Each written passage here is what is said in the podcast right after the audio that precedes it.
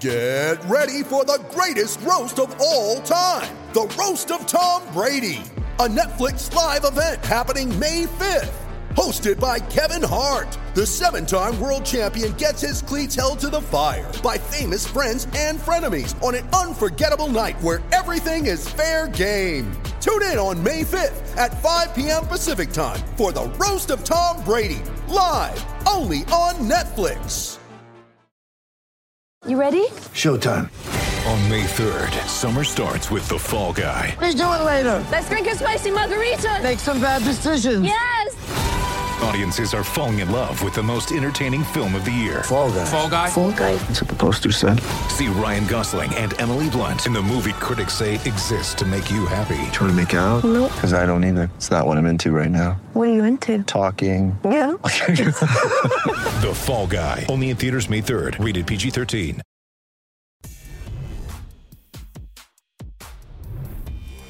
Jayson Tatum and Gordon Hayward pick up the slack for the shorthanded Celtics in a 116 100 win over the Orlando Magic here at TD Garden on Wednesday night. Mike Petraglia alongside Josue Pavone.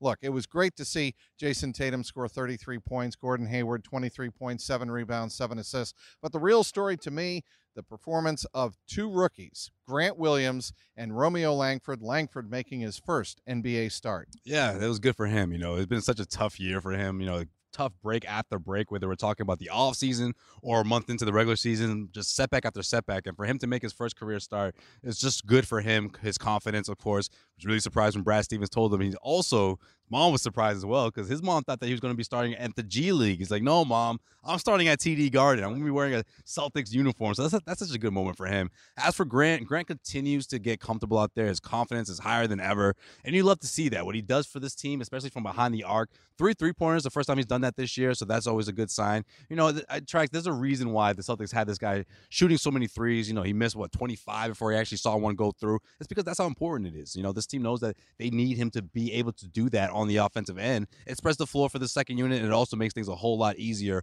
offensively. So obviously, seeing him do that and continue to do that, it's only going to make him more confident. You know, and Brad Stevens told me after the game that he went up to Romeo Langford and said, "Look, you're probably going to get the start tonight, and you're going to have Evan Fournier uh, in your face, and you're going to have to be stick with him as much as you can all night long, and that's going to be a tough uh, assignment." And I thought he handled it pretty well. Yeah, it's a tough assignment. It certainly was, and uh, he he made it rain out here. So it's a learning moment for Langford because, of course, he is a tough cover.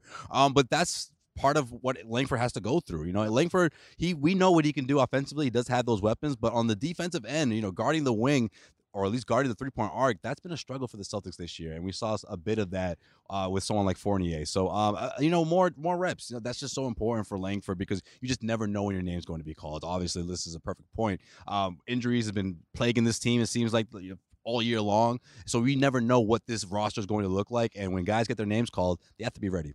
All right, and the other thing you should really note about this game is the last five minutes, because in crunch time, with four and a half, five minutes to go, it was still a five-point lead for the Celtics, and there were Romeo Langford and Grant Williams on the floor. Yes, and that shows what Brad Stevens is seizing these guys confidence. You know, he's very confident in them, especially what Grant provides defensively. He can guard multiple positions. They need someone like that guarding the pick and roll. It's also been uh, a, struggle for this team in particular moments, especially in particular teams, big teams. You know, a lot of height up front with the Orlando Magic, and the Celtics took care of business. And by the end of it, it was a you know double digit deficit for the, the Magic, not the Celtics. And I have to uh, really point out a play that stuck out to me. Jayson Tatum at the end of the third quarter. Talk about a guy who has a sense of the clock. With six seconds to go, he pump fakes outside the three point line, and then he drives to the lane and lays it up with his left hand right as the third quarter buzzer went off. It just is a reminder of how mature Jayson Tatum is for his age. Absolutely. You know, but uh, he said it perfectly after the game, right? He said, now the difference between last year and this year is knowing when to pick your spots and making sure you read the defense. Every single possession is different. So I think I've seen that in Jayson Tatum, especially the last couple of months, where he's not rushing. He's just waiting to read the defense and he's picking his spots. But now he's doing it quicker. You know, he's picking up on that. He's picking up the pace and he knows when to do that. And for him to know exactly how much time is on the clock, it just really speaks volumes for where he's at in his progression. And he's looking like an all star. That's exactly what he is.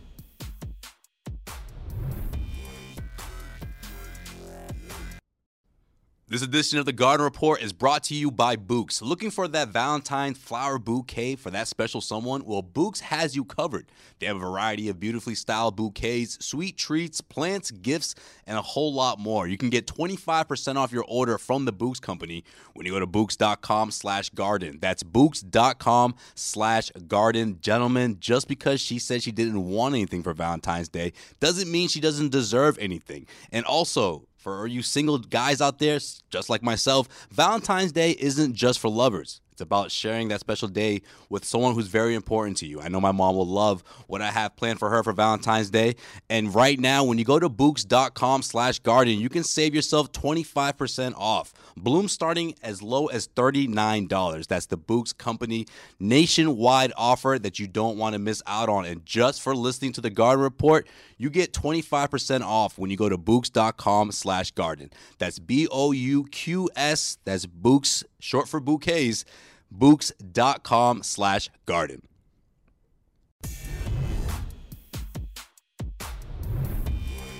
What can the Celtics do? What should they do in advance of Thursday's 3 p.m. NBA trade deadline? Mike Petraglia alongside Josue Pavone here inside TD Garden. All right, Andre Iguodala goes from Memphis to Miami. That is of note because, of course, the Miami Heat, the way they've played uh, the first two thirds of the NBA season, they certainly figure to be one of the prime competitors of the Celtics come playoff time. Yeah, you know, they had a tough game against the Celtics, but then they turned around and beat up on the Sixers. Well, just like the Celtics did, I guess. I guess everyone's beating up on Philly nowadays. But it definitely beats up or beefens up, I should say, their defense. You know, Jimmy Butler, now you had Andre Iguodala. Talk about a guy who just sits out and then now he gets a payday.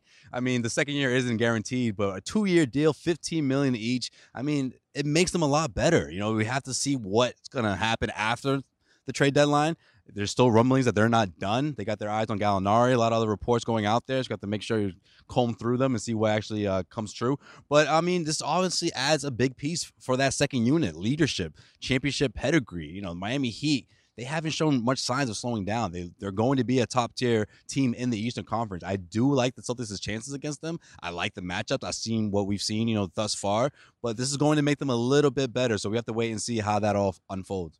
All right, rim protector has always been something uh, since the start of this season that uh, a lot of critics have thought the Celtics would add at the trade deadline. Many thought that maybe Clint Capela would come, you know, to Boston. That might work its way out. That deal fell through. How much do you think they missed in, in not acquiring Clint Capela?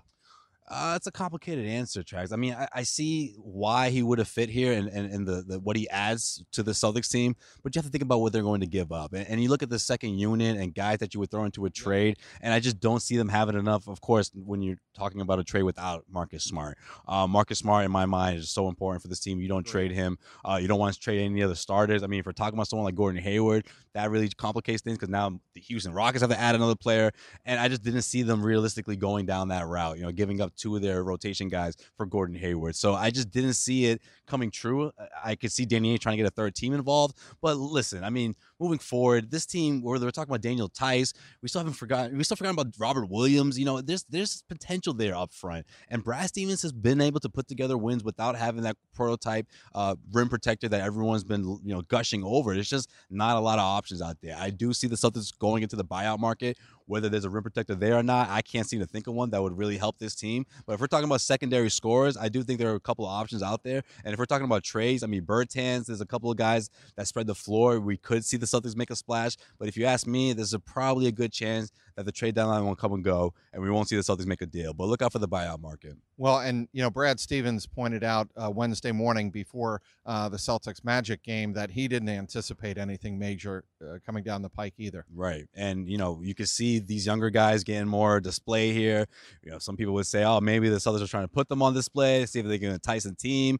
Uh, it's too little, too late, right? Yeah, I mean, Sh- Semi Ojeleye has put together a lot of good games in the last two weeks or so. Grant Williams has as well, but I'm not quite sure it's enough of a sample size for a team to jump over the counter and say, "Yeah, give me that guy. Here are some of you know our players." And I just don't think it's going to work out that way. It's just well, not that deep of a roster. There's no Terry Rozier, no Marcus Morris here. You know. Well, and the other thing to keep in mind, this reminds me of two years ago when the Celtics lost in Game Seven to LeBron and the Cavs in the Eastern Conference Finals, where Celtics pretty much stayed put at the trade deadline. They were happy Mhm. with the team chemistry. That's what this really uh, strikes me of. It strikes me very similar to the situation two years ago. Right, and I think a lot of that had to do with having those players come off the bench. Whether we're talking about Terry Rozier, Marcus Morris, bench guys that teams would really like to have moving forward, or were willing to give up, you know, big players and, and make a deal. So they just don't have that. But chemistry is way more important moving forward. Uh, guys, young guys, being prepared for the name to be called, also very important. So I think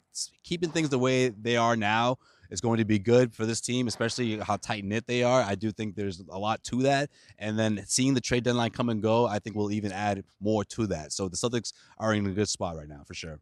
This Garden Report is brought to you by Roman, the digital clinic for men dealing with erectile dysfunction. Go to getroman.com slash garden and receive a 20% shipping uh, bonus as well as a free clinic visit. Again, go to getroman.com slash garden to receive a free clinic visit as well as free tw- two-day shipping. Inside TD Garden, I'm Mike Petraglia alongside Josue Pavone, CLNS Media.